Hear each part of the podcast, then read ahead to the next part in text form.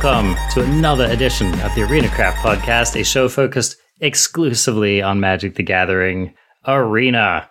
My name is Arjuna, the often downtrodden, the often misunderstood, the often misattributed.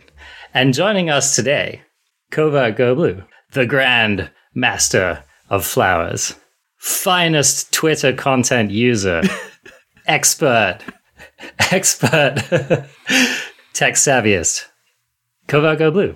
How are you doing today? I'm confused by all my titles. I don't know what you're talking about with literally any of those at all. But explaining the joke's pointless, so we can Nope. just move right on. We'll just move along with that. yeah. What's cooking this week for you in the arena, CGB? Yo, I, we're gonna get right into it, I guess, huh? Let, let's do it, man. I mean, okay. All right, we'll give him a little overview, right? I was just I was getting ahead of myself there. I was I was excited. Today we are going to talk mostly about the spoilers for Innistrad Midnight Hunt. We have had a big drop of them, and uh, there's a lot of stuff to talk about, and there's a lot of hintings about what the new format's going to be like. The set's already looking fairly powerful, so yeah, so we're going to focus on that. Okay, but first, Covert Go Blue. What has it been like in the arena for you? This was a really long week, man. I feel like I feel like I almost had like a rock bottom moment. And I, I try to keep it positive on this show.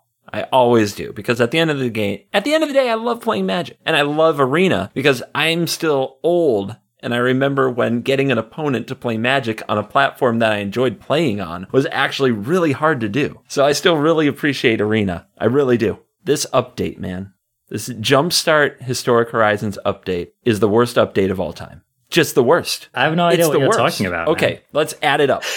Let's, let's add it up. We were told some kind of a back end thingy that they need to change. It's going to make the arena more stable for years to come and just give them more oomph or something. I don't know, right? They have to like split the season into two seasons because for some reason it resets ranks. And then here's what's up it gets delayed two weeks.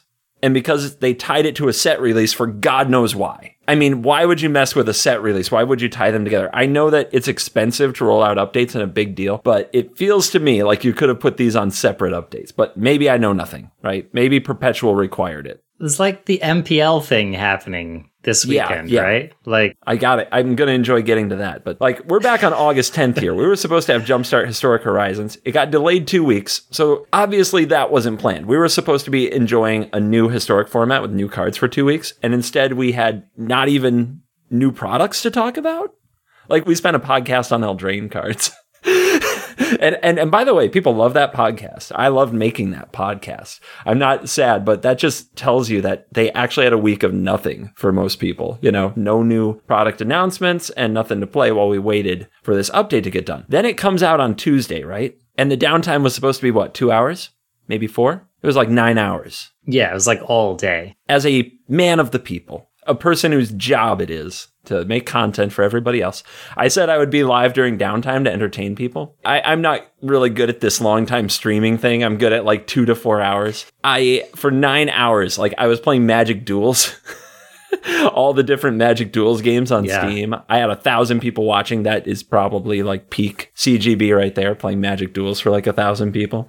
And then I was commentating on some Pro Tour matches, watching some old Pro Tour reruns. But my God, man. But then we get the update Book of Exalted Deeds is unbanned. You know, I wasn't anticipating how cringe and tilting it would be until it actually came Yeah. up for me, right?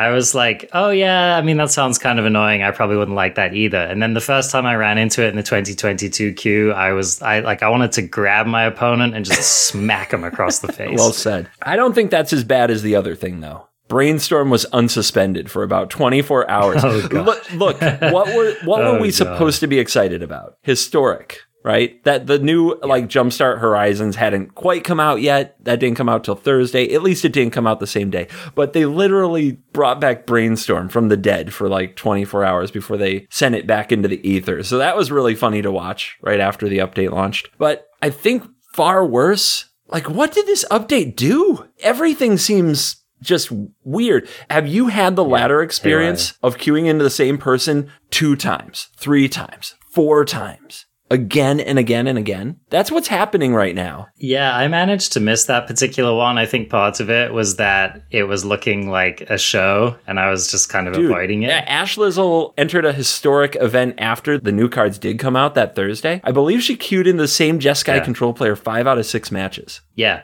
And then in the next one she did, it was like four Yeah. out of six or something. Insane. It ridiculous. Insane. So something is totally destroyed in the matchmaking where now you will play Mm-hmm. the same people over and over and over and over. I played the same, uh, a guy who's also a YouTuber, Watts. I played against him four times in a row. And this isn't because nobody's playing. For some reason, there's always somebody who's like, well, there's probably nobody playing. That's no, that's not the case. Dude, it's a new update. Everyone Yeah, to play. tons of people are playing. Not only that, there's probably been much lower points in Arena with less people playing, and this never happened. Like on Christmas freaking Mm-hmm. day at two in the morning, I can get a variety of opponents in Mythic.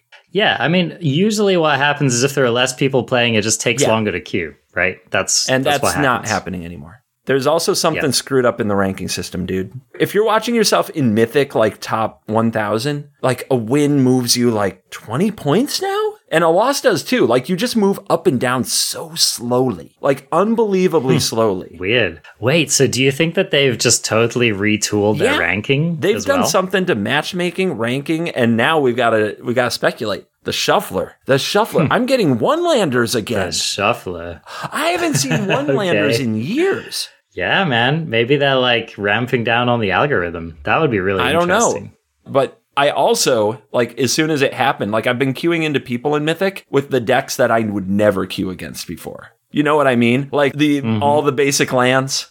You know, the mono two color basic landers. Oh, it's so Dude. weird. That's so interesting, actually, because I was just playing today, earlier in the standard 2022 queue, and um, I was playing all kinds of matchups that I just Yeah. never would have expected. And I mean, it was sweet. Don't get me wrong. I was really enjoying it, but I assumed it was just because I was playing some new Golgari deck. That's what I assumed. But maybe it's just that the matchmaking is really different. If that is the case, then so far anyway, I want to applaud it because like the the range of people that I've been playing has been much wider and it's it's just felt like a different format, which is really sweet. What queue are you in? Just the ranked standard 2022.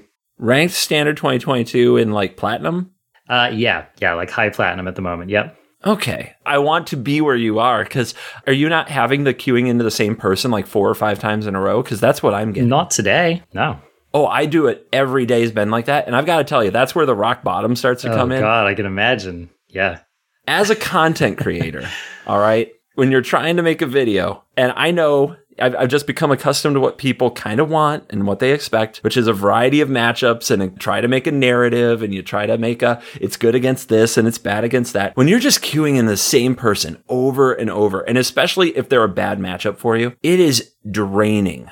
Like soul suckingly draining. Can you only imagine? I, I made a video today of regular standard because standard 2022 was busted yesterday when I had to record.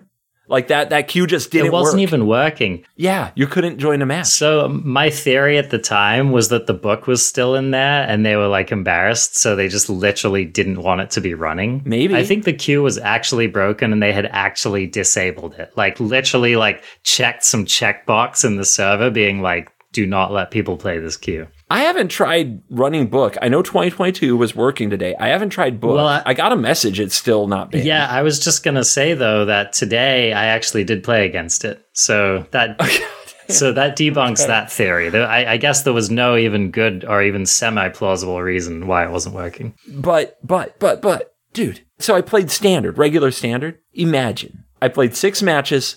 Five of them were against the companion Lurrus. Oh god. Is Oh, there a Lurrus deck that isn't annoying as hell in standard? My first opponent, they only tried to cast one spell the entire game. Can you guess what it was? Into the story. Zenith Flare. Oh, Zenith Flare. Wow. It's been a while. It's been a while for me. I queued into that person three games in a Oh row. god. And they never put a spell on the stack that wasn't Zenith Oh Flare. god. Does that sound like fun magic, Arjuna? I mean, this is the magic I've like already left behind, right? For me, hearing about this, this is like my ex drunk texting me. You know what I mean? It is. Yeah. I, I, I thought we moved on. Yep. You know, I really thought we moved on. This update is I hope it gets fixed up soon. I haven't played since today's update, which was like a pretty big rollout as well. Yeah. Or no, yesterday. Sorry, today is They they did one um, today though as well. today's Friday. They did one today too. Yeah, my client they did another update. Yep. Oh my gosh, because they had to delay. You were you were alluding to this before. They had to delay the biggest like Magic tournament of the year to date, the MPL and the Rivals Gauntlets, because they weren't sure they'd be able to run them. I mean, what a face palm that is, dude. I mean, this is people are online to go to Worlds. You know what I mean? Like this is MPL qualification stuff. Like this is big time. Well, They told was. people not to expect professional Magic to be a thing in the future. So people took time off of, you know, those jobs they went and got to play this event, and then they were told, "Now we've moved it, different days. Have fun." It's so amateur hour, man. Yeah, dude. Everything. not cool. From top to bottom, right? The freaking the unbanned cards, the downtime, the replanning, the like I mean, it's like just about everything that you can imagine going wrong has gone wrong, right? Some people can't even log in. Yeah, I've heard that too. Uh, I saw some content creators had wiped accounts. Oh, right. Like just Yeah. all of their cards gone and stuff. Yeah, Yeah. I saw that on oh, Twitter. that's like brutal. screenshots of just having absolutely nothing. I saw screenshots of people who like had been in Mythic and got their ranks completely reset all the way to nothing, like to the bottom. Things like that. It's like, what's going on? How does this happen? Yeah. And I mean, I hope that it actually is rock bottom because I hope we have places to go up from here because I actually think the cards that we're going to talk about are sweet. Yeah. That- you know, that's that's the bright side, the silver lining, but I just couldn't dive into the cast very far before letting you know like it has been a week, man. I streamed on Thursday again during downtime. I spent 2 hours reacting to old MTG commercials on YouTube. Which was sweet content, by the way. I I you. watched a fair amount of that, and that was a good time, man. Thank you. That's CGB at rock bottom just trying to make some people have fun. Also, if uh, if you go back and watch the VODs on Twitch, you can actually see CGB as a younger lad with frosted tips getting thrown through a coffee table by a, a large goblin. I guess you can say that's a thing that you saw.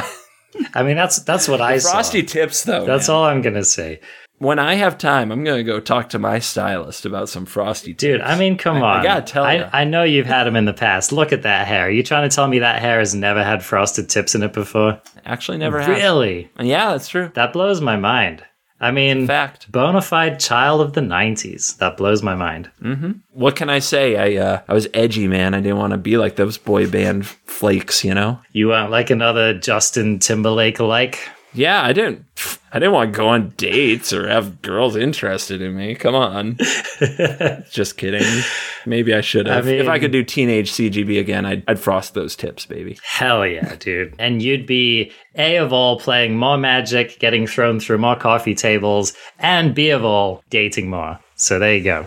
Yeah. Gotta love Good it. stuff. I know. I, I I actually feel kind of fortunate that it was just like a busy week IRL for me, and I wasn't trying to make a buttload of magic content because I feel like I'm just missed a majority of that pain. Although I did witness it heavily throughout the week watching other people's streams. And man, it's so brutal. Like when you when you open up Twitch and you look in your little left pane to see all the people you're following, and you see like ten of your favorite MTG content creators, and they're all streaming like Storybook Brawl and Oh my god. yeah. Genshin and just like whatever, right? I mean, Mm-hmm. it's just it's embarrassing. Yeah, that is a thing also that's been going on. There's just been a few diehards like fighting it out for content, and we've all been miserable. It's kind of, you know, made us closer together, I think.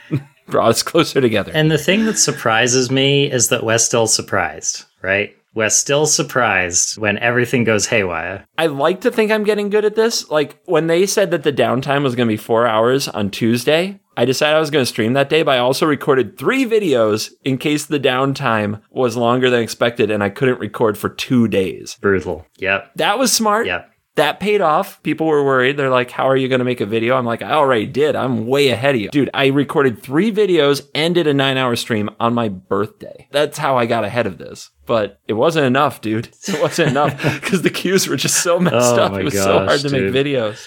Oh my gosh, brutal. Well, one thing that I did manage to witness you doing was making some pretty sweet videos about historic. Uh, do you want to tell us a little bit about what you've been up to in historic? Yeah, Historic is a nice, fair format when your Dragon's Rage Channeler deck queues up against Burn.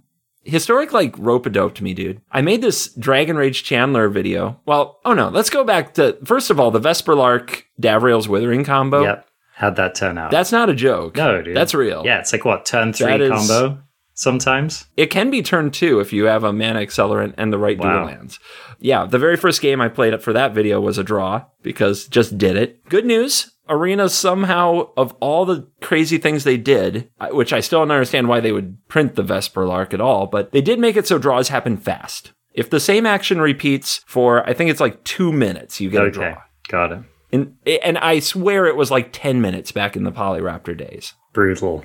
So Yeah, that's brutal. two minutes is kind of faster. It's a lot faster for a draw. Mm-hmm. So if you're going to draw the game, at least it doesn't take forever. And the opponent, you know, can run to the bathroom, come back, and there's the draw, and we're on to our next game. Still shouldn't exist, but it was better than I expected. And speaking of better than I expected, I just splinter twinned so many freaking people with that deck. It, it's just so easy to pull that To combo. off. surprise of no. And that was a- I mean, Yeah, the Vesperlark, Blood Artist, Davriel's thing, it works and it wins. And you can put it in a variety of shells. My shell, I don't think was even close to the best. It was just the day one. Here's some cards that go into it. I've played against some decks since then that I think are way better. Yawgmoth is a card that goes in that deck really Oh, no well way. because it's, oh, dude, it's like a fair card.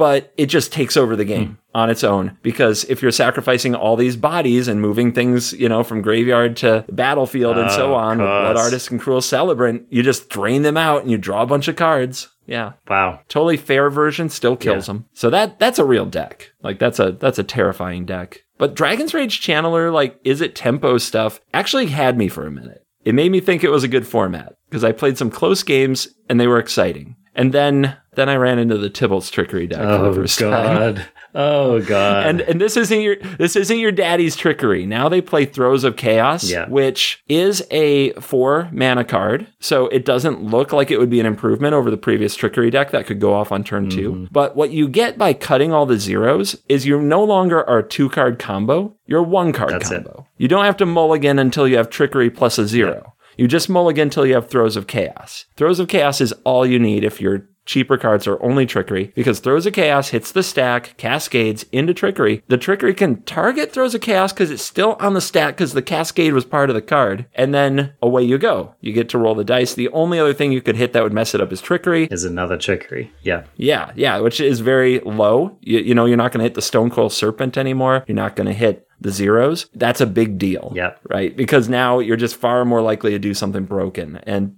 God, that is annoying. Well, and then and then correct me if I'm wrong, but can't you just like uh Mizzix Mastery and do it all over again as well? You can. I added Mizzix Mastery to my version, which I hadn't seen, Yeah. because that also gives you a second kind of angle Mm-hmm. where you can just Mizzix Mastery Magma Opus on turn three if you didn't keep a throws hand, and that's usually good enough to get you to throes of chaos because it just puts the opponent so far on the back burner. Most of the time, though, you don't need to Mizzix Mastery throes of chaos because it has retrace. It gets countered by the trickery. And it goes to the graveyard. And with retrace, all you have to do is discard a land to cast it Oh, that's right. So you just get to cast it again.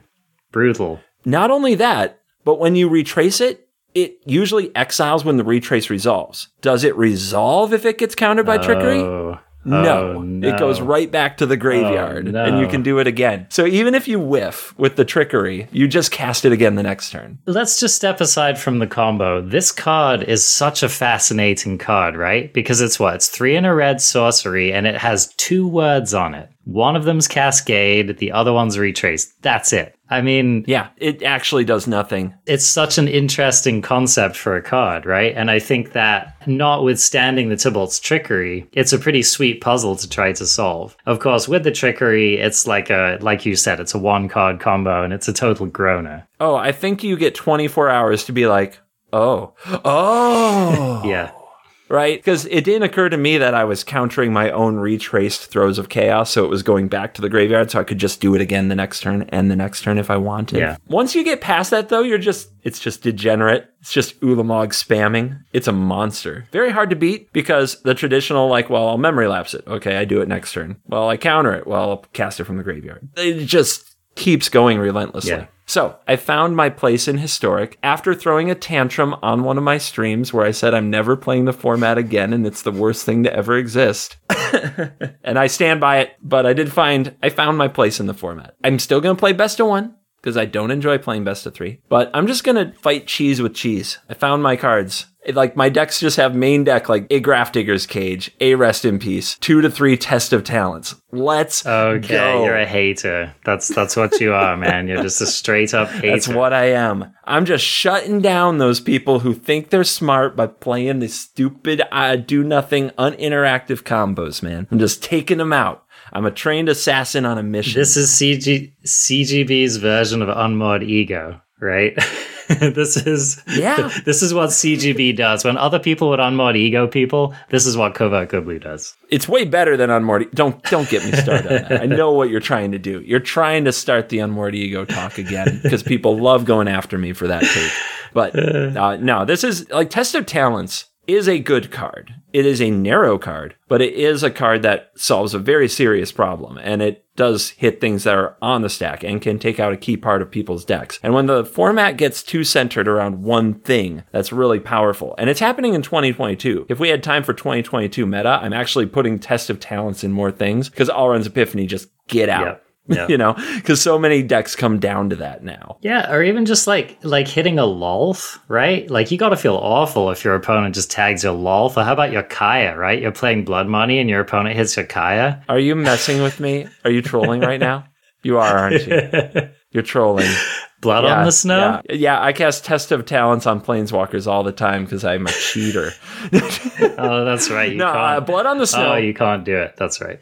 Oh, you were supposed to stick with the troll. I was trying to save you, man. I was trying to save you from the comments. I'm too honest. I really was trying to bail I'm you too out. honest. You can tell I don't cast that card very often. Blood on the Snow is a good hit, Yeah. though, too. Like, that's an important hit as well. It's like killing four planes. Well, and I mean, when I think about historic, I think it's actually a really good match because what deck in historic is not playing some kind of hard hitting instants or sorceries, right? I mean, There's a lot of collected company Exactly. decks that get really salty when you hit that card. Exactly. Like, a lot of scoops yeah, to that. even Thoughtseize or memory lapse, you got to feel pretty good about just knocking out your opponent's memory lapses. Yep, the Gearhulk decks without Magma Opus are kind of a sad sort of themselves. Reanimator without its reanimation jutsu is pretty sad. Like, there's a lot you can do with Test of Talents that gets the job done in Historic. So I've been running more and more of that. I have like a Bant Blink deck that's almost all creatures, even had Collected Company at one point, but it still has like three Test of Talents. Let's go. Because you can't just fight Yeah. fair. There is no world where you'll only play fair matchups, especially in best of one. So you've got to have a chance. It's a whole different way of analyzing opening hands.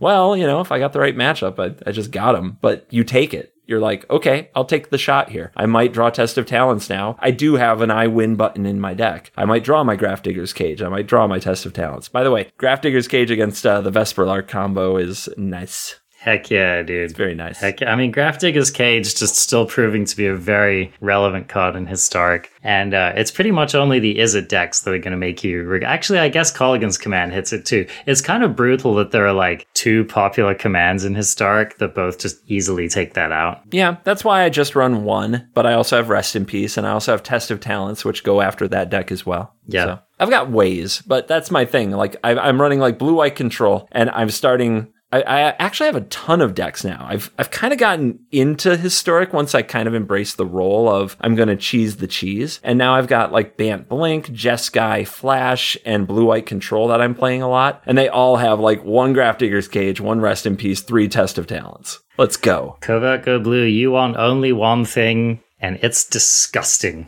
It's awesome.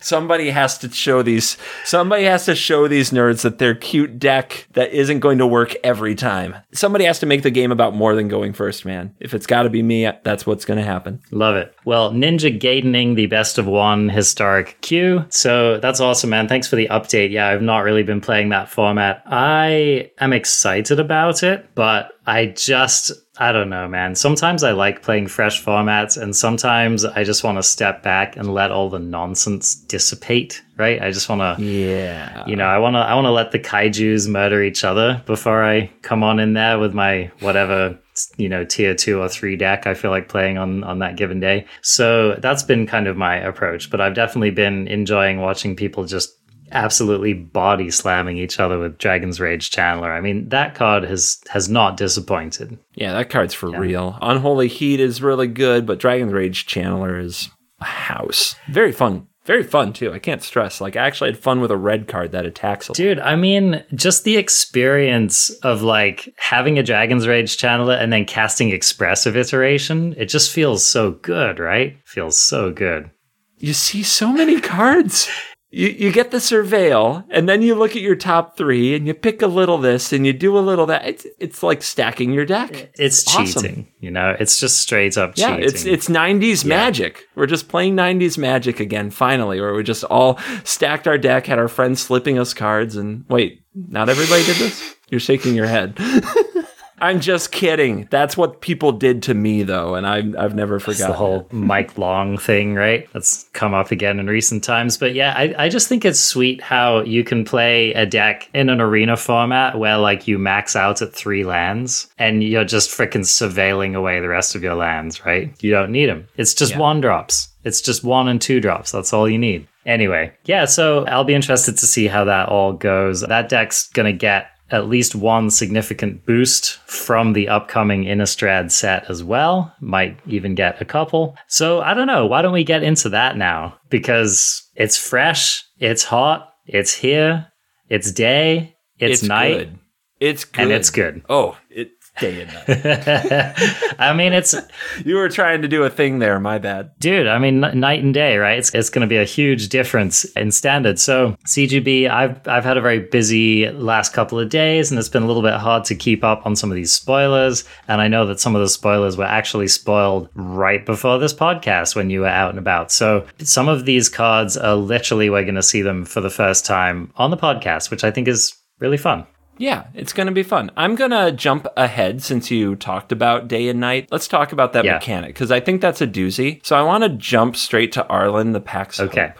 All Let's right. do it. So I'm going to read that one if and uh, if you want to pull it up. Arlinn the Pack's Hope is a two and a red green, so four total mana for a legendary planeswalker. This is a mythic with enters the battlefield with four loyalty. And I'm going to read some pluses ability. Then I'm going to read about Daybound, which is uh, stack ability. And there's an other side to this card. So just hold on for the ride. I'm going to try to present it all. So the plus one is until your next turn, you may cast creature spells as though they had flash. And each creature you control enters the battlefield with an additional plus one plus one counter. Ooh, that sounds fun. Minus three, create two, two, two green wolf creature tokens. that one got my attention I was howling at the moon because my Cool Stuff Inc token is a 2 2 wolf for this set. dude so arlinn is actually making cgbs Arlinn is actually making CGB tokens. Anyway, this card has Daybound and another side to it. And that Daybound says if a player casts no spells during their own turn, it becomes night next turn. And then the backside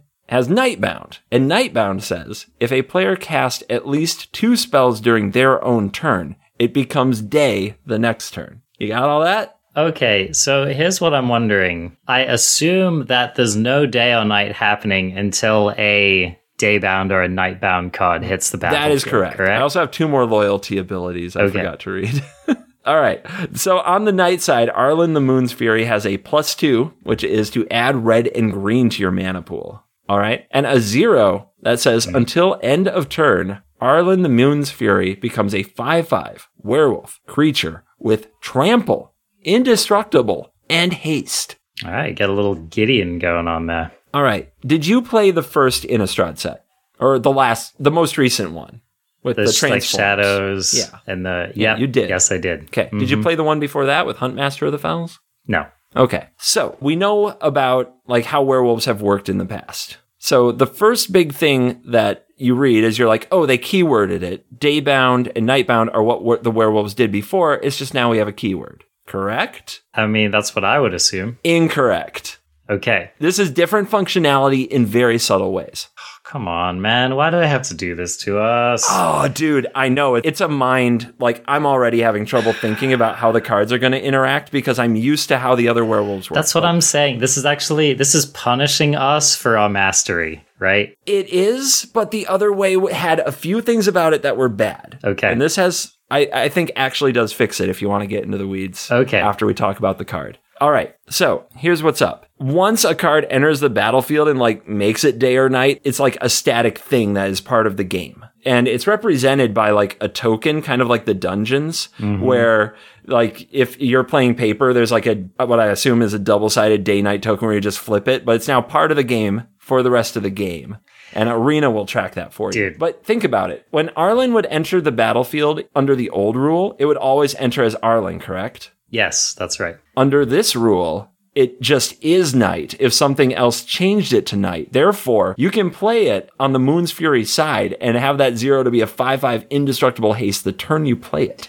I see. Or plus it for two mana that turn. So you put it on the stack on its front side, but if it is night, it just automatically resolves on its backside. Mm-hmm. Okay, that's really interesting. And that is actually really cool because I feel like with the previous werewolves, you always had to go through some kind of process to get them there. And Exactly. So yeah, that so that's pretty sweet. Yeah. And on top of that, a few little details. If a player doesn't, the, the way that the other ones worked was if a player cast no spells transform, right? Now it's only you. If you cast no spells, hmm. your opponent can't blow up your attempt to flip your werewolf with a flash creature or an instant. Got it. Okay, so it's during your turn. Yeah. Yeah, you get some what what would you call it? agency there. Yeah. like you are making the decision that I'm going to turn it today or I'm going to turn it tonight. Right. and that's kind of cool because while there was kind of a sub game there, it did make the cards and what cards were good in the format. It, it just created a lot of awkward, like real awkward. Uh, and it like was just- I go to my end step, I I transform my wolf,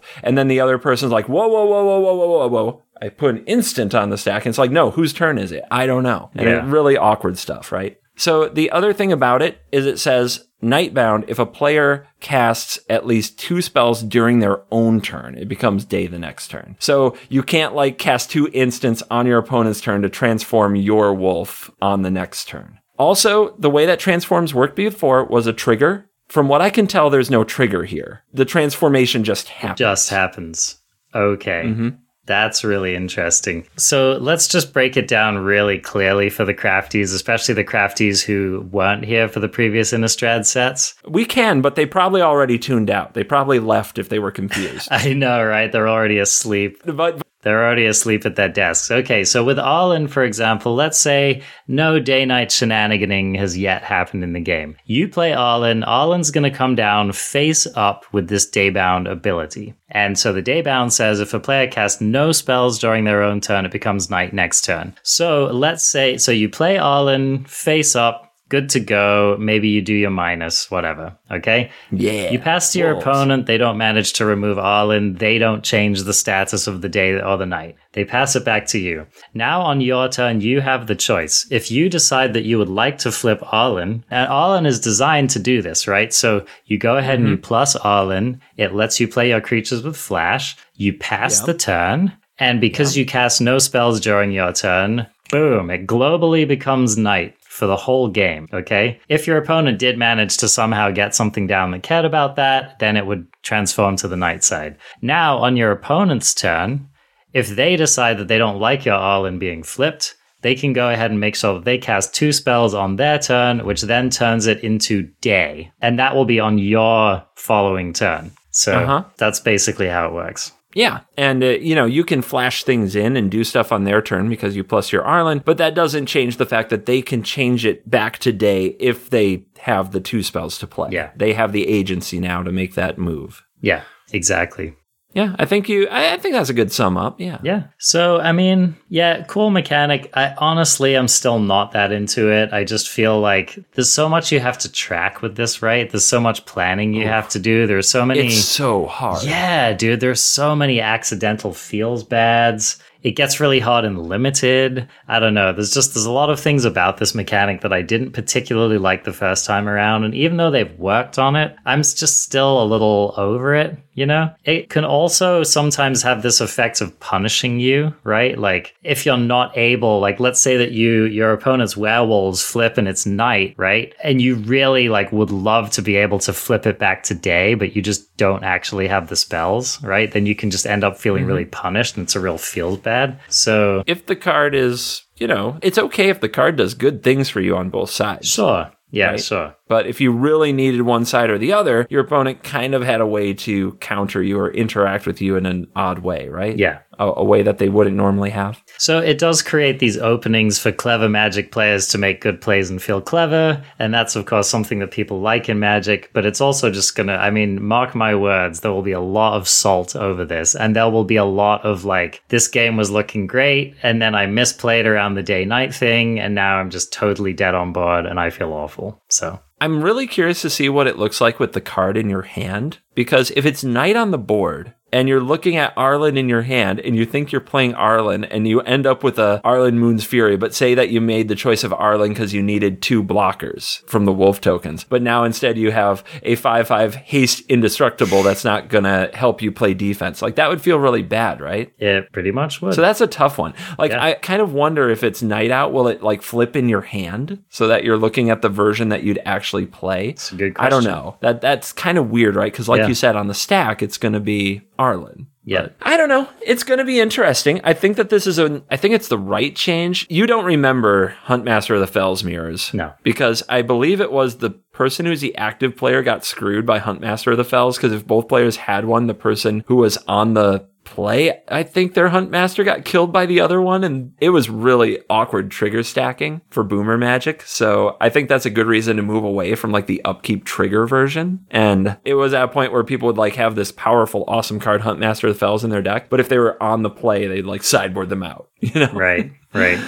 Oh man. Yeah, it sounds like a nightmare. I'm glad I didn't have to live through that myself. It, it is. But what do we think of? I mean, unless you have any other day night, like kind of, or Mhm. night bound, day bound quorums that we need to talk about or questions, we could also move into is this card good? I mean, it looks solid to me, man. I mean, just that, you know, minus three make two two twos. Like, we've already seen how powerful that is Yeah. on Lolth. This is one Yeah. mana cheaper. The wolves aren't necessarily as good as those spiders in a lot of spots, but it's still just a lot of value, right? Yeah. And unlike uh, Lolth or Grandmaster of Flowers, Arlinn comes in with four loyalties, so the plus actually Yep. gets it out of dice to Goldspan range, which is kind of a big deal in the current format. The option to have a 5 5 trample indestructible haste on turn four is compelling, but so is kind of the Burning Tree Emissary thing where plus two loyalty, up to six Yeah. loyalty, and you ramp? That is. That's really good. Play like a dragon's fire or just a blocker, something like that. Yeah. Uh, you kill their thing. Plus, by the way, you cast two Yeah, spells on your turn true. if you do that. Think about that.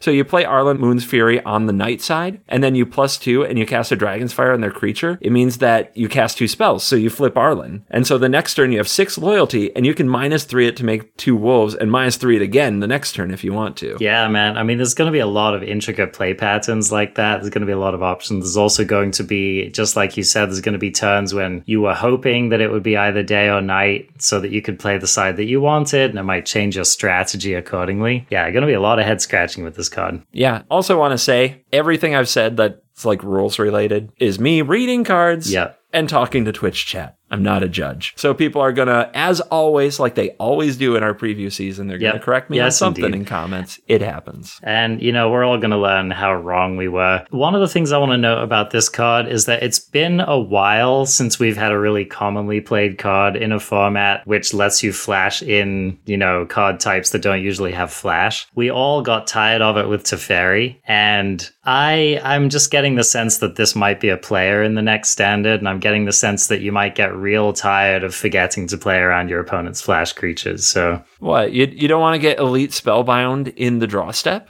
You're not into it? You don't want that? You're not looking forward to it? Okay. Okay, fine. Fine. Oh god, dude. Don't give them ideas, CGB. Oh, don't give them any ideas. It makes me shudder. I mean, think about this. Like, eh, these aren't going to be in the same standard together, but how punishing would it be to be during your opponent's turn and they try to kill your creature and you flash in your, like, protector, right? I mean, there's just so, there's so many different things that you're going to be able to do with this. I don't know. I'm already terrified. Yeah, it's going to be fun. I think this card is pretty darn good. I, I'm really excited about being one of the, you know, Planeswalkers, one of the marquee cards. This card is cool. It is very cool and it does look quite powerful. All right, so we're gonna just start off. We just kind of picked a place to start and we're gonna read through this and let you crafties know what we think. So, one of the very first cards that caught CGB's and my eye when we were starting to do this is a reprint. And uh, this card sees heavy play in formats like Modern. It probably even goes back to Legacy for all I know. Pithing Needle. This is one mana artifact at rare. As Pithing Needle enters the battlefield, choose a card name. Activated abilities of sources with the chosen name can't be activated unless they're mana abilities. Mm-hmm. So this is like a, it's a bit of a narrower Sorcerous Spyglass, but costs only one mana. I mean, you know, you can't argue with the price, right? There's a lot of good things about this card. But let's just try going back and forth on things you could name. Do you have one ready? So, I mean, Fabled Passage came to my mind, although do we You troll! But- you are a troll in your heart. but I'm trying to remember where did they reprint that? Was it in one of the other sets that's also rotating? Fabled Passage will no longer be standard legal, Okay, but if you yeah. say historic cards, that's reasonable. Okay, so yeah, so Fabled Passage is is always a good time for you sure. troll. You troll. But to be fair, mine was also a land. Okay. And it's the reason that we don't need the book ban anymore. Faceless oh, Haven. There you go. Name Faceless Haven. Taste it. One colorless mana. You can play this in any deck. So if before your deck had no answer Oh, to dude. Faceless Haven, now you have one. Like they jam a couple Faceless Havens in the early turns of the game. You play a Pithing Needle, and that's Yep, that. they That tap for the colorless snow game. mana, but they can't activate that ability so Yeah. that the book puts the counter on it. Oh yeah, yep.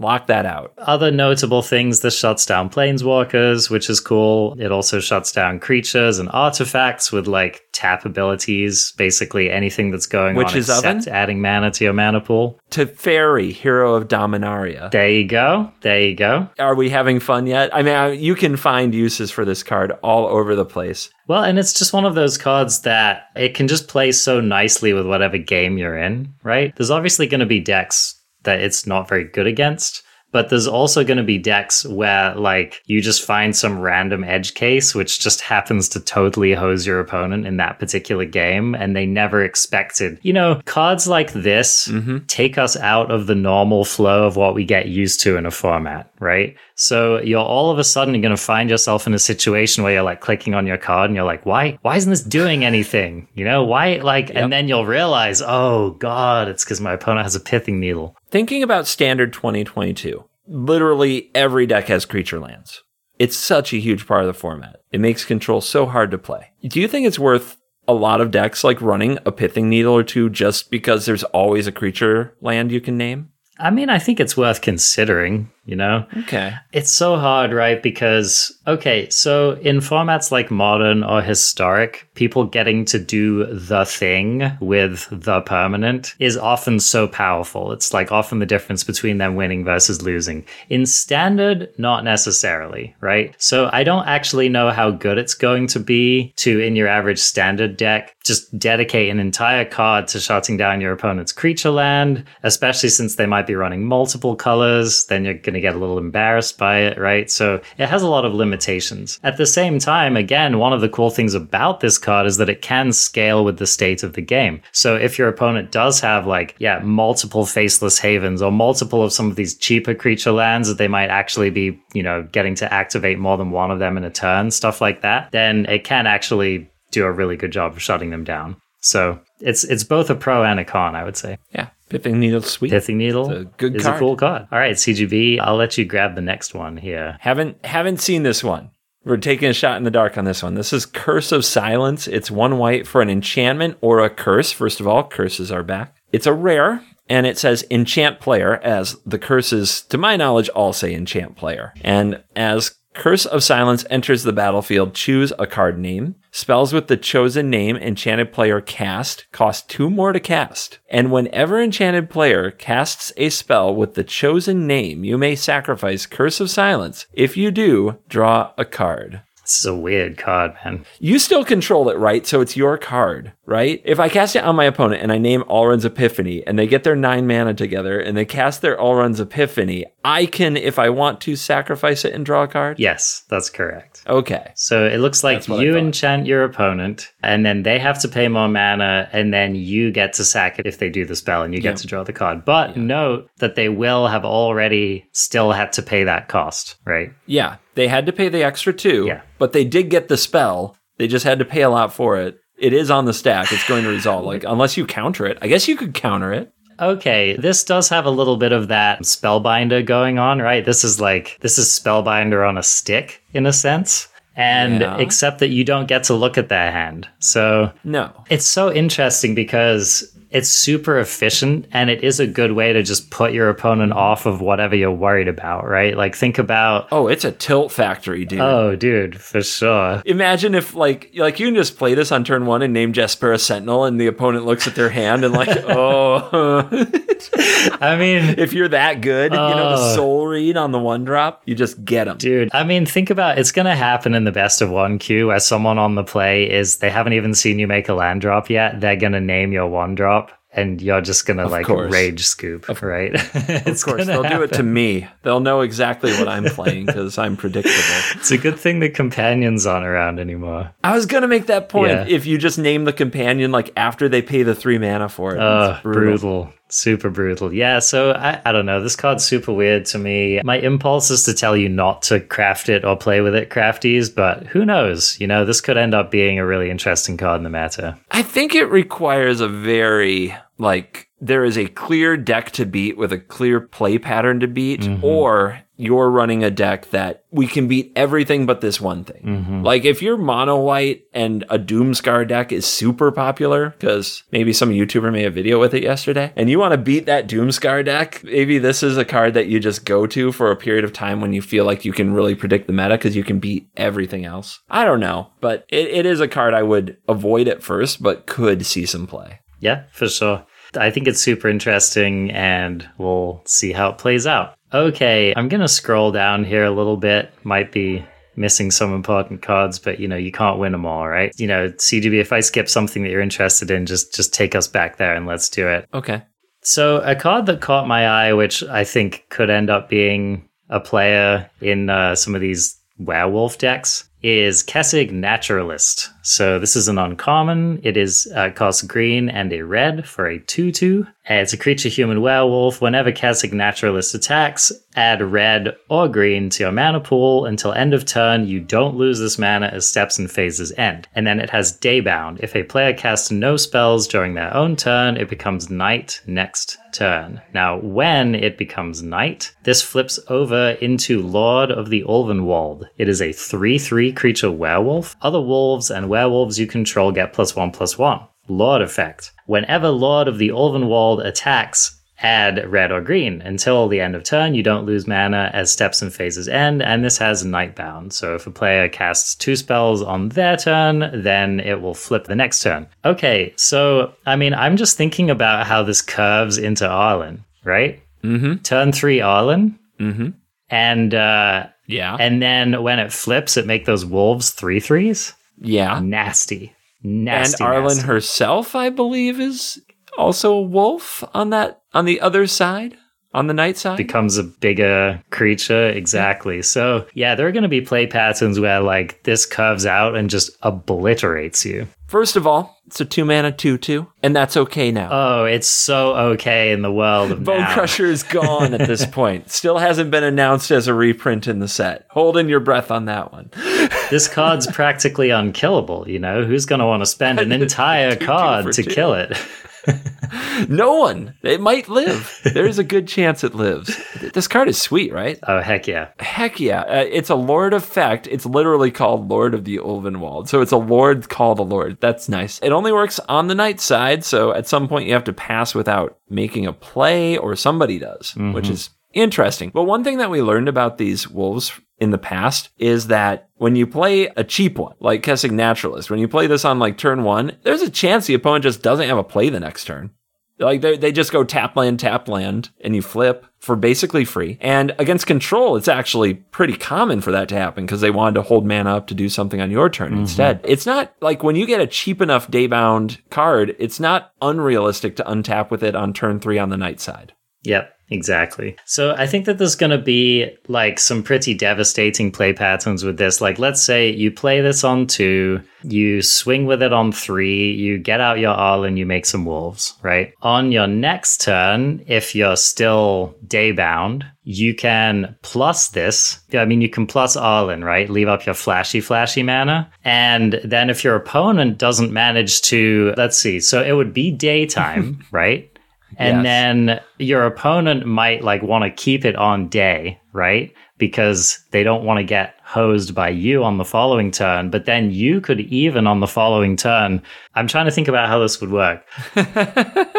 Basically, there's a scenario in which you're able to play two spells and flip all of your wolves over and then like crush your opponent, right? With the board state that you've created. Well, you wanna you wanna be on the night side, right? yes, To have your wolves powerful. So you want to cast no spells. You want a turn of pass. That's right. Okay. Yeah. So if your opponent doesn't play two spells, then your stuff flips. Is that right? If the opponent plays two spells, we flip off night into day. Yeah. But if they don't, If they don't, if they don't play any spells, Yeah. then it transforms from day to night. right. And so now you're threatening to attack with your Arlinn Planeswalker and your Wolves and your Kessig Naturalist if it's still alive, and they all have plus one, plus one, right? So And and you get some mana just because. Yep, exactly. So it's a bit convoluted in my mind. We're going to have to see the actual play patterns, right? But this this is what I'm imagining. I think they're setting us up for these like explosive turns where like all of your stuff flips and all of a sudden your entire team is pumped, especially if you have multiple naturalists. Now you're just swinging in with the team. It's going to be pretty gnarly. If you watch the lore video, there's like the lore centers around this Harvest Tide festival, but it looks like the werewolves are going to crash the party. That I think is going to actually get represented on board states where it's like, here's a little wolf, here's a wolf, and boom,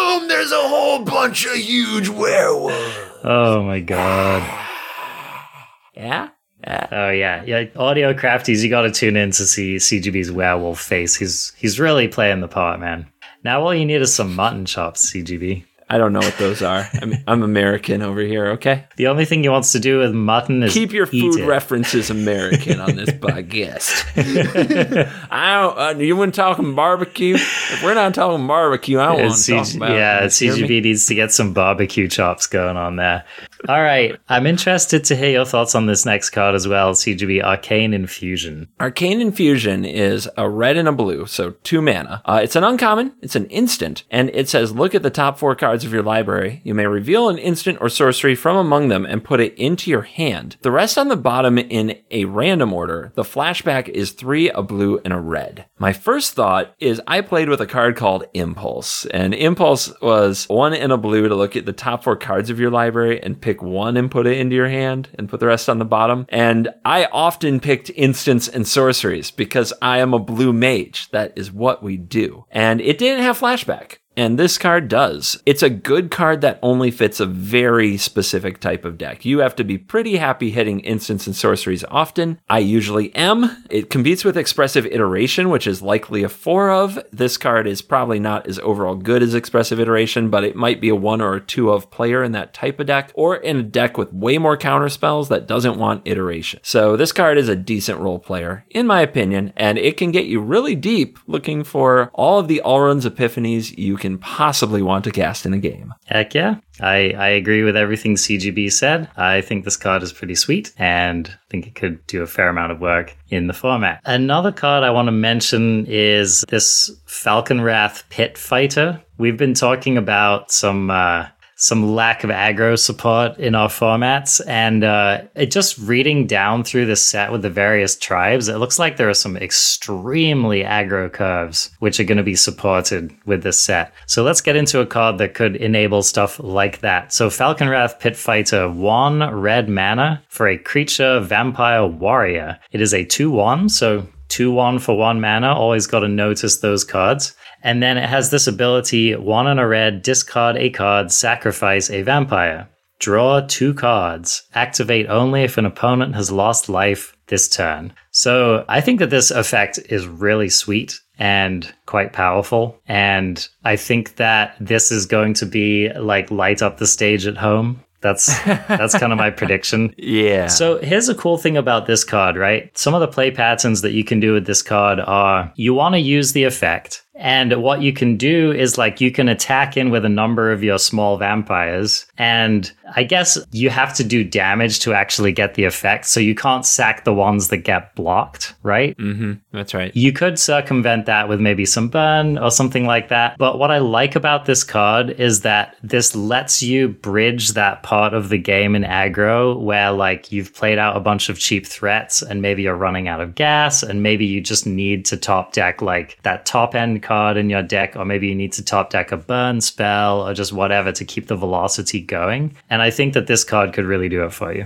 Yeah, we're getting a look at a kind of sub mechanic. It's not an official mechanic, but this spectacle ish deal where there's these cards that work only if the opponent lost life this turn. And this is probably one of the more push ones. I, we haven't had like a one mana two one in a while. Yeah. Unless you count Wayward Guide Beast, which I don't. I don't like stone raining myself meme. with my one drop. Yeah, it's just kind of a terrible card. Like the rate is already better than cheap red cards have had in a while. And we've got this spectacle type ability. So what we have to remember about spectacle is we have to kind of reevaluate things that get little bits of damage to face, right? Frostbite, you know, it, it can remove a blocker, but it can't go face, so mm-hmm. we can't activate these abilities. Mm-hmm. But then you look at things like cheap creatures with first strike, flying, menace, mm-hmm. death touch. Like these are all things that usually make it so that we get in, mm-hmm. or anything that makes you not want to block a creature. Like Yeah. these creatures will hit often, which makes the abilities better. Yeah. So I, I think that the ability on this card on its own looks pretty bad and that you're not going to use it much. I think is a way that you could read this, but I think that it comes together when you start combining it with other cards. Yeah, absolutely. I mean, you know, if you have like another vampire that's playable in your deck that just drains when it enters the battlefield or stuff like that. I was temporarily confused when you started talking about the card because it's in another language Yes. on the site. I just want to say the the creature type on my screen is creature type Vampiro Guerrero. Right, which is Vampire Warrior. Yep. Very I, I put on my translation hat here. So, yeah, this card, I mean, it all depends on how the Vampires deck is, obviously, but this card looks like it could be a strong player in that deck if it ends up being a deck. It's the hope for mono red, dude. Indeed. Also, the discard effect, madness is coming, right? Yeah. Crimson Vow, we're doing madness, oh, right? Oh, I, I mean, it has to be. Why are they going so mad at a wedding though? I thought madness would be in this set. I thought we'd have like I don't know, celebrate the mechanic at a wedding, you know? Dude, it's the it's the fever pitch, right? Like the wedding is just where like the whole thing comes down. You know, it's the tantrum. It's the freaking like running out of your wedding in your in your wedding dress screaming, right? Bridezilla. Yeah, that's it. That's Bridezilla madness. that's what we're seeing. Yep, just off the chain. Reality TV show coming to Arena soon. Love it. Say yes to the dress and to eating the guest. Okay, I'll hand it back over to you, CGB. What's standing out to you? Ooh, I haven't read a lot of these, so I'm just going to dive in on one. Okay. Um, Devoted Grafkeeper is my favorite colors of all time. Okay. It's a white and a blue, two total mana, for a 2 1 human peasant uncommon creature. When Devoted Grafkeeper enters the battlefield, mill two cards. Interesting. Whenever you cast a spell from your graveyard, tap target creature you don't control. Okay. It has Disturb, which is a new mechanic. So we get to talk about that. Disturb says you play this on its opposite side. Again, we have double face cards. There's plenty of those. I love reading two cards for every card we read. I've got to tell you. it's just the only way to do it. Anyway, Disturb says that you can cast this from your graveyard on the opposite side. So, unless you have something that flips it some other way somehow, some convoluted way, mostly you don't cast this unless you're playing it on the opposite side from the graveyard. All right, the disturbed side is Departed Soul Keeper. This is a spirit. It is a 3 1. It flies. It can only block creatures with flying, so it's a brazen borrower. If Departed Soul Keeper would be put into a graveyard from anywhere, exile it. Okay, okay. So let me get Hmm. this straight. So you cast it face up for its blue white cost. It's 2 1. It dies, it goes to your graveyard. And then, you know, during any of your main phases, you can cast the disturb cost and just get it back on the backside, right? Right. Okay. And it enters on the backside. So you don't get that ability of whenever you cast a spell from your graveyard, tap target creature you don't control. Right. That only happens when you cast that. Yeah, you don't get that side of it. Yeah. Okay. Unless it's on still on the battlefield, but you don't get it from recasting. Value creature kind of seems pretty mm-hmm. sweet, especially if you're in the market for the mill. One of my main questions with this card is is blue white going to be a graveyard deck? It looks like it from this card. I mean, that's setting us up for it, right? Yeah, definitely a setup because usually when you have a signpost card like this in limited, it's really trying to drive your archetype. It's supposed to be like an important pick. And this one with the mill two, you've got to really want that. So we're probably going to see a graveyard themed blue white guild mechanic for sure. Which sounds really interesting to me. So, and if if that ends up being good, this could be a pretty strong card. This, I mean, it's different than Brazen Borrower, but this card has some kind of Brazen Borrower vibes going on for me. Yeah, you get an effect for two mana on the front, and then on the back side, when appropriate, you get a 3 1 flyer. If you could cast it yeah, it you cast it with the disturb cost. So yeah. it's not an ability you can't flash it in. Right. Exactly. Yeah, you can't yeah. Yeah. That's too bad. But uh, yeah, so this is like Brazen Borrower at home, basically. Brazen Borrower didn't mill. That's true. And it didn't create two bodies. That's like, true. This can trade off on the ground and then be a 3 1 in the air. It, it's interesting. Yeah, it's a cool card. And it's an interesting kind of glimpse at the future mm-hmm. of blue white, I guess. And I'm not ready, man. I'm not ready to just start doing graveyard stuff. I fast forward into the future and predict that you're going to like it, CGB. Okay. You're gonna like it hard. We'll see. Just like this next card, Blade Stitch Skaab. So this is kind of a, in a similar vein, except this is the blue black variety. Real simple creature, zombie, soldier. Costs a blue and a black. It's a 2 3, and other zombies you control get plus 1, plus O. I mean, if that's not priced right for you, I, I don't know what is, right? I mean, this card is simple, cheap, strong, and effective. Wait, that's it? I know, right? There's now that like a flip side and five more abilities. This card actually has flavor text on it, if you can believe that. Oh my god, I've never heard it. Okay, so this card is sweet. Yeah. It's um a two mana lord, right? And uh, it has better than the typical lord stats of a 2-3. It doesn't give a toughness boost, yep. which can definitely hurt, but zombies I like it makes sense for flavor because mm-hmm. zombies are known for being mindlessly aggressive. This card is cool. What do you expect from your like 2 mana 2-3, you know? I think this is like the um I'm already forgetting the name of it, right? The rogue dude that buffs your team. The rogue dude who buffs your team. The rogue The the flash rogue who buffs your team, the 1-3.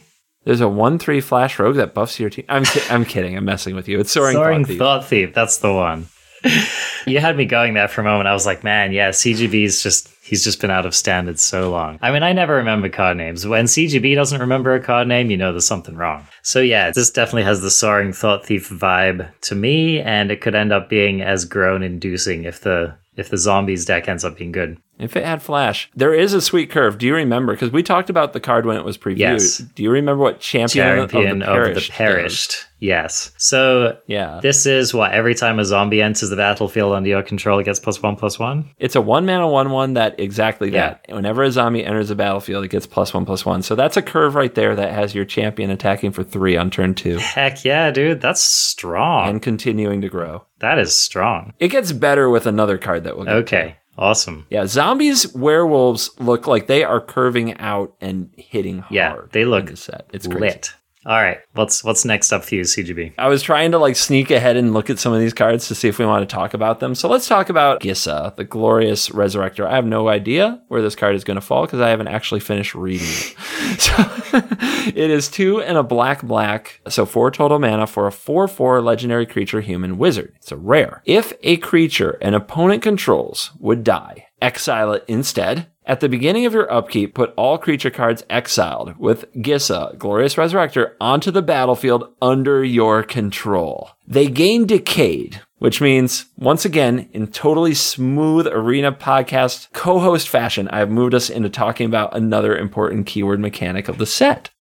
Decayed. Decayed is a new ability that is kind of a strict downgrade, but it makes sense. We might get into why. A creature with Decayed can't block, and when it attacks, sacrifice it at the end of combat. Basically, you get a one shot thing. The flavor is like your zombie is falling apart, it's so old and rotting, and it only has one thing left to do, which is throw it at your opponent, and it won't even survive the attack. Just suicidal. Falling apart, just guts splaying everywhere. Going for it. Yeah. Uh, what do you think of Gisa, the Glorious Resurrector? You get whenever a creature dies with this on the battlefield, you just it gets exiled and you, you get, it. it. You don't have to pay for it. I get it. Yeah. I mean, mm-hmm. that's it's pretty sweet. I mean, let's be real. If you hit with this thing, it's gonna feel pretty awesome. It definitely has that four four for four that needs to live until your next turn kind of subtext on it, right? Yeah. That's right. But if it does, there's a lot to like here. So, I mean, this strikes me as the kind of card that you actually don't curve out with, right? You you maybe hold this until you can like actually kill something as well, so that you're more likely to get the value on your next turn.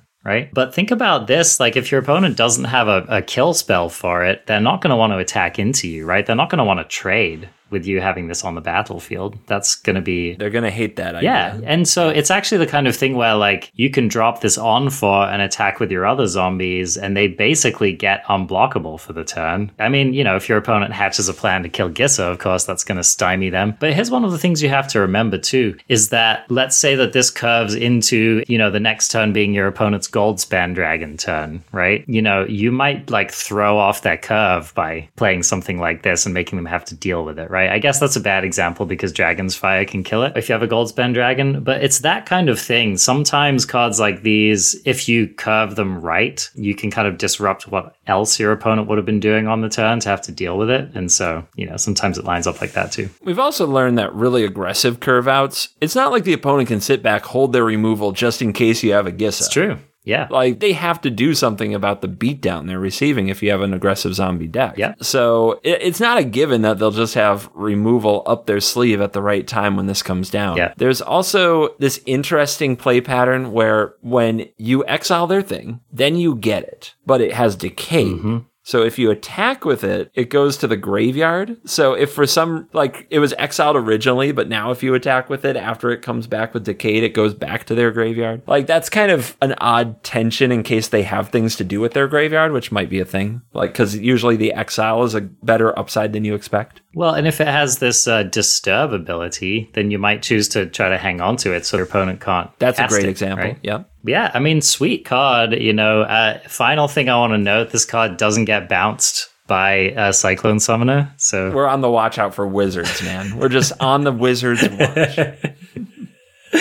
love it. Okay, here's a card I think you'll find interesting. Covert Go Blue Dissipate. One blue blue instant at uncommon. Counter target spell. This is the cancel of this set. If that spell is countered this way, exile it instead of putting it into its owner's graveyard. So this is it's kind of like Void Shatter, except that Void Shatter was a colorless spell. This one is a blue spell. Other than that, same effect. What do you think, Go What's funny is that dissipates a reprint. I think it's been reprinted two or three times. Okay. And Void Shatter was just printed one time in like an Eldrazi set. So I thought it was really funny that you brought up that good old Devoid card. eh, Whereas Dissipate is like, I always think of Dissipate and Void Shatter. I like never think of anymore. It took me a minute to even be like, what? It's just because I don't think Dissipate has been printed in standard since Void Shatter was in standard. I think you're right. And that's my reference point, right? I also just, I happen to love Void Shatter. That's a spell that I formed an attachment to. So I'm happy to see this effect return.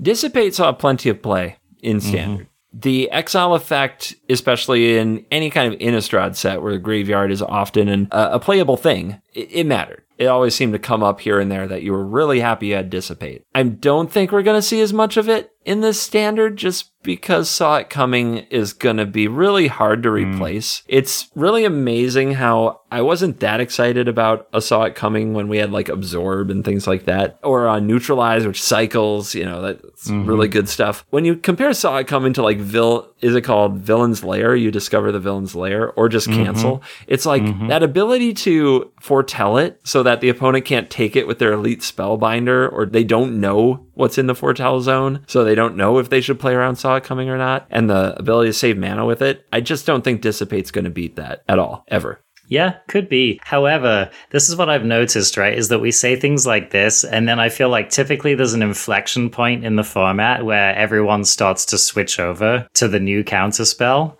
right?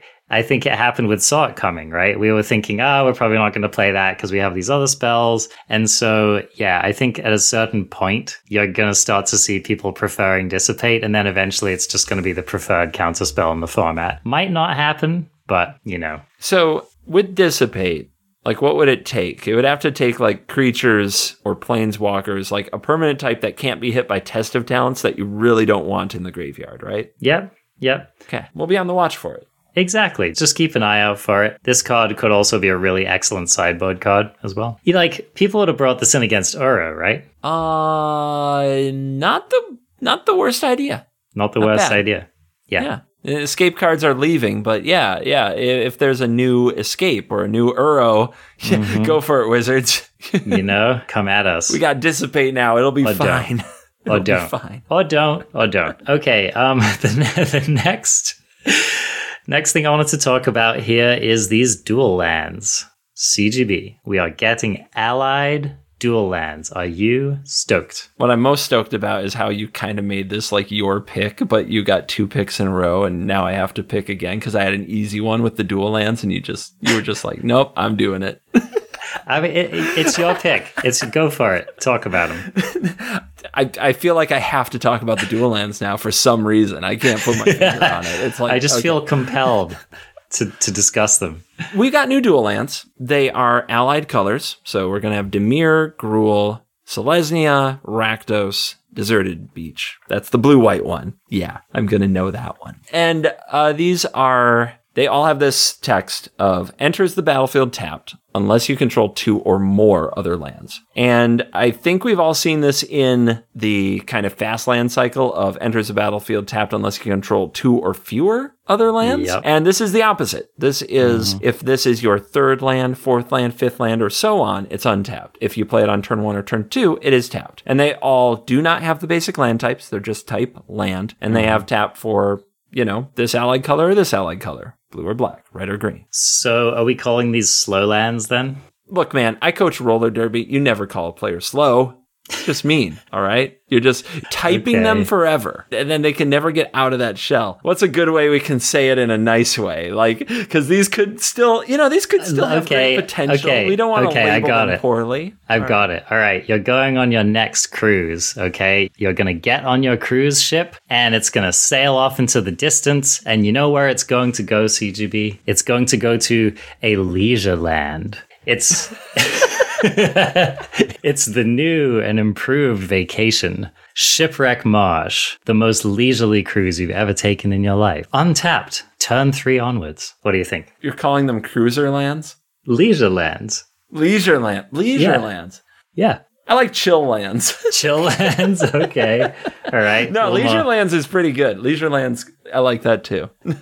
You just put a marketing spin on it, right? Yeah, man, shipwreck marsh and chill, dude. Well, we don't Yeah. need this aggro. We don't need this attacking people on turns one and Nah, on dude. turn two. We don't need Nah, that. no, we're casting sweepers and planeswalkers and expensive card draw spells. That's what we're doing. Yeah, you can tell by our banter around these that they are better in slow decks, but I don't think like these are good, right? These are these Oh, are yeah. going to be played in the kind of decks that you want these in. You have the pathways for earlier, you have Mm-hmm. snarls for earlier, although that's going to be rough, right, to fit in with this kind of thing. I don't know. I think they'll see a ton of play because Yeah, the dual lands in the set often do, unless they absolutely suck. So I mean, okay, so on balance, better or worse than the snarls? I think the snarls are actually good, and I think a big problem is that they're printed alongside pathways and now these. If these Yeah. had types or if pathways had types, snarls would be A plus. They'd be Yes. A-listers. And you can play them in historic because you've got shock lands. So we currently have the only lands in standard at the moment which help your snarls are like the the tapped snow duels, right? Yeah, horrible.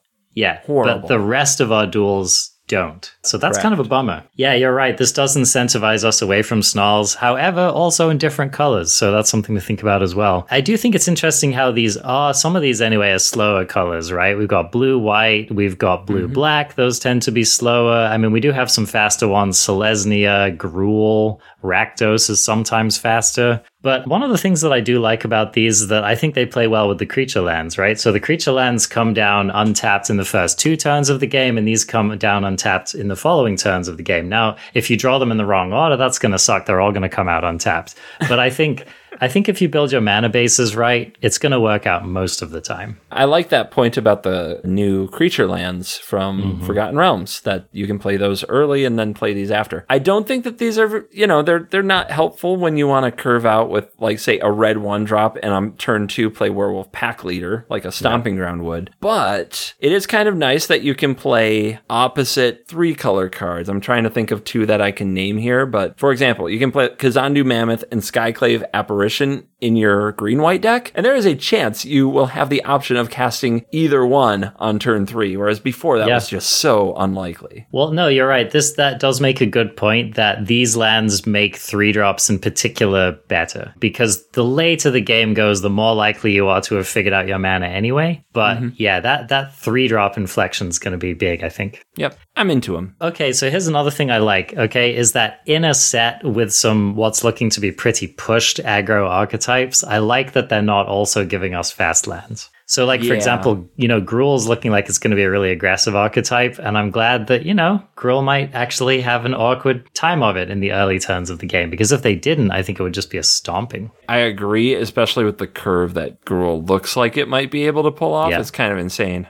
Yeah. Kind of Totally. insane. Those are looking pretty sweet. Okay, we actually are almost towards the end of our time here. Mm. So, and there's a lot. So many cards. There's a lot to look at here. So, there's just a couple more that I wanted to highlight. One of them is a reprint Thermo Alchemist. This card, it's seen various play in various different formats. I'm trying to remember, was this card ever like an actual player in the previous standard that it showed up in? There was a Thermo Alchemist deck for a minute, yeah. I think a few people at a Pro Tour played it once. Yeah. So if we get enough good support for this card, this might be one of those cards where like it's not playable in this set when it comes out, but like with some additional burn, all we need is like an additional lightning strike or like a little bit more face burn, a little bit more is it support, and all of a sudden Thermo Alchemist starts to pop off. And crafties, if you've never played against a Thermo Alchemist deck before, like if you haven't played historic and you haven't run into any there, uh, these cards can end up dealing an absolutely insane amount of damage to you over the course of the game. They deal one damage to you at minimum. Oftentimes, if your opponent is pointing burn at your face, they can deal like two or even three to you a turn. Of course, that stacks with multiple Thermo Alchemists. I guess I haven't even read the card yet, so why don't I do that? Thermo Alchemist is one and a red, creature, human, shaman, defender, 03. It taps to deal one damage to each opponent. Whenever you cast an instant or sorcery spell, untap Thermo Alchemist. So, yeah, this common play pattern is something like you play a Thermo Alchemist, on the next turn, maybe you play another Thermo Alchemist, you know, you ping your opponent, and then on the following turn, you just cast like a cascade of burn spells, and each one is dealing like two damage to your opponent off of the Thermo Alchemist, and then you're untapping it and dealing more damage, and it can end the game very quickly. It's annoying. It triggers so many triggers. dude. CGB doesn't like it. It triggers off every like instant or sorcery you cast. Oh, it's, it's card Yeah. drives me crazy. But but it's good. Yeah, it's good. So it could show up. I just realized that CGB's long overdue for reading his next card. me. So why don't we? Uh, what? Why, why, why don't we let CGB pick, uh, you know, one or a handful of the last cards that we read here before we go out? All right, I'm gonna read Tovolar, Tovolar, Tovolar, the Dire Overlord. This is a double side card, so I'm getting my money's worth, okay? And is one and a red green for a legendary creature, human werewolf at rare. It is a 3 3, 3 3 for 3. And whenever a wolf or werewolf you control deals combat damage to a player, draw a card. Because why not? Oh boy, dude, Gruul? Gruul getting card draw. Hold on. We're we got a long way to go. Hold on. All right. At the beginning of your upkeep, if you control three or more wolves or werewolves, it becomes night. Hmm?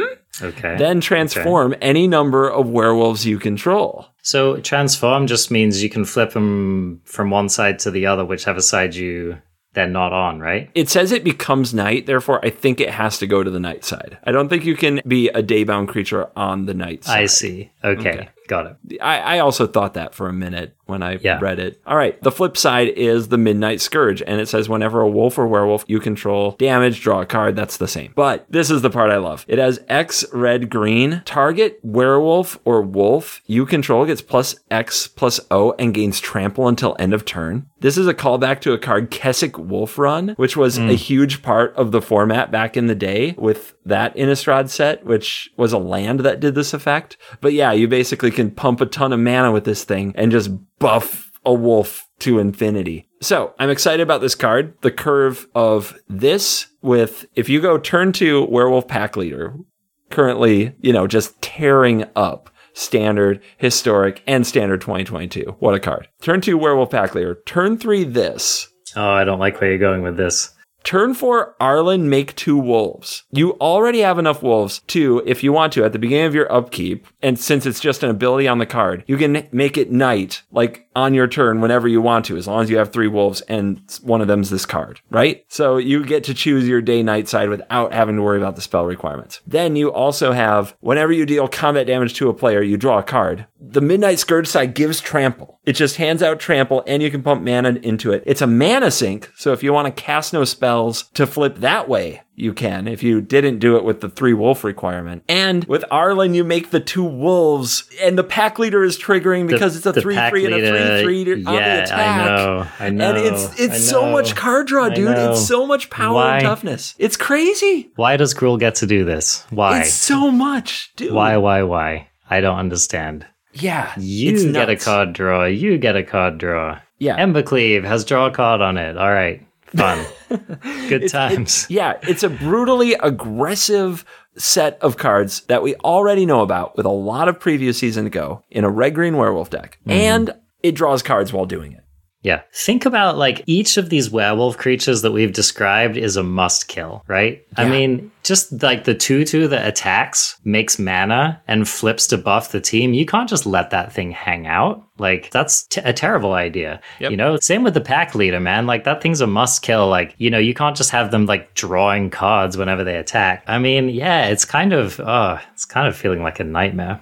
We haven't even mentioned Ranger class, which makes a no. wolf token and provides mana sinks for Oh, the turns when you want to flip into night. Oh, God. Dude, dude. It's, uh, Ow! Yeah, man.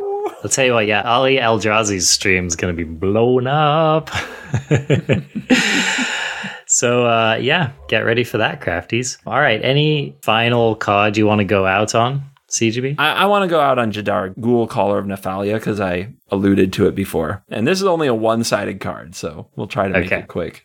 All right, this is a one and a black for a 1 1. It's a rare, so two mana, 1 1 rare. Human Wizard. It's a legend, so go Commander. Woo! And it says at the beginning of your end step, if you control no creatures with Decayed, create a 2 2 black zombie creature token with Decayed. So for two mana, you get a 1 1, and on your end step, I assume you'll also get a 2 2. Now, when the 2 2 attacks, it- you'll have to sacrifice at the end of combat, but you also get like, you just get another one if this card is still on the board. And I love it because with Champion of the Perished, you get the 1 1, and then you play this, and then on the end step, you get a 2 2, and then that triggers the 1 1, so it becomes like a 2 2. And then your Champion of the Parish keeps growing every turn as long as you keep attacking with the decayed zombie, right? Because you just keep Yeah. making another one every end step and it just keeps the champion getting bigger and bigger. And we talked about the Dimir Zombie Lord who buffs all the zombies, and we already have like a ton of kind of reliable value. This is like Dreadhorde Invasion, but I think it's better because it's on a body that can attack and block itself. Yeah. Right? So you you know if you play this on turn two, you're getting three three worth of stats across two bodies. Now, granted, you know they can't all block, and there are some other drawbacks. But but you're right. Like this also has like dying and entering the battlefield triggers and all of that kind of stuff. So yeah, I think you're getting a lot for your money with this card. You can sacrifice your 2 2 to Village Rites and Deadly Dispute and then make another mm-hmm. one like for mm-hmm. free. I mean, that's not bad. Yep. Exactly, yeah, and the whole time you're buffing your champion of the parish and and whatever else, right? Whatever else is happening as well. You got Shambling Ghast hanging out. Like, we got some zombies happening, man. We got Yeah. some zombies. Yeah, I mean, this card also looks really strong to me. Note that it is legendary. Also, note that even if it wasn't legendary, they wouldn't play nicely with other copies. So it kind of, you know, works out that way. So we'll be interested to see how many of these end up going in your deck. But if the zombie deck is a thing, I have to imagine this is going to be in it. Yeah, I think so too. So, we talked about a bunch of cool cards. Mm-hmm. The tribal stuff, the aggro tribal, like the zombies and the wolves, uh, looks really nasty. And vampires have potential. It'll probably get really good with Crimson Vow, but we've got a red one drop in vampires that's playable, gives mono red hope. And uh, the lands favor control. So, I mean, this, dude, it's a lot of good stuff. I know that there's a lot of things we haven't talked about. Uh, let me know in the YouTube comments or go to the Discord and let us know if your favorite card didn't get talked about. If there's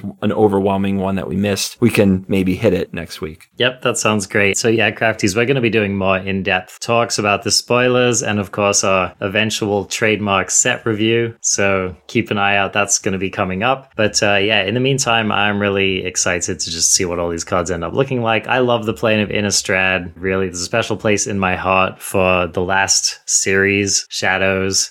And then what was the follow up one? Eldritch Moon. You got it. Yep. So those two sets were really in full bloom when I came back to Magic, and I had some very fond memories of playing those formats. So hopefully this will live up to that and also give us some new stuff to look at. And with that, we will bid adieu to another episode of the Arena Craft podcast. You can find us in most of the places that you would want to find your podcast. We are on Spotify. You can download us in pretty much any app of your choice. Uh, you can also watch this on Covert Go Blues channel and see all of his amusing facial expressions, which happen about couple times a minute. you get to see him work his theater school chops here. It's happening right now. You can also go and watch Covert Go Blue stream, twitch.tv forward slash Covert Go Blue. You can watch me stream as well, twitch.tv forward slash ArenaCraft podcast. And uh, yeah, Covert Go Blue, I will look forward to getting down night and day with you next week. Later, crafties.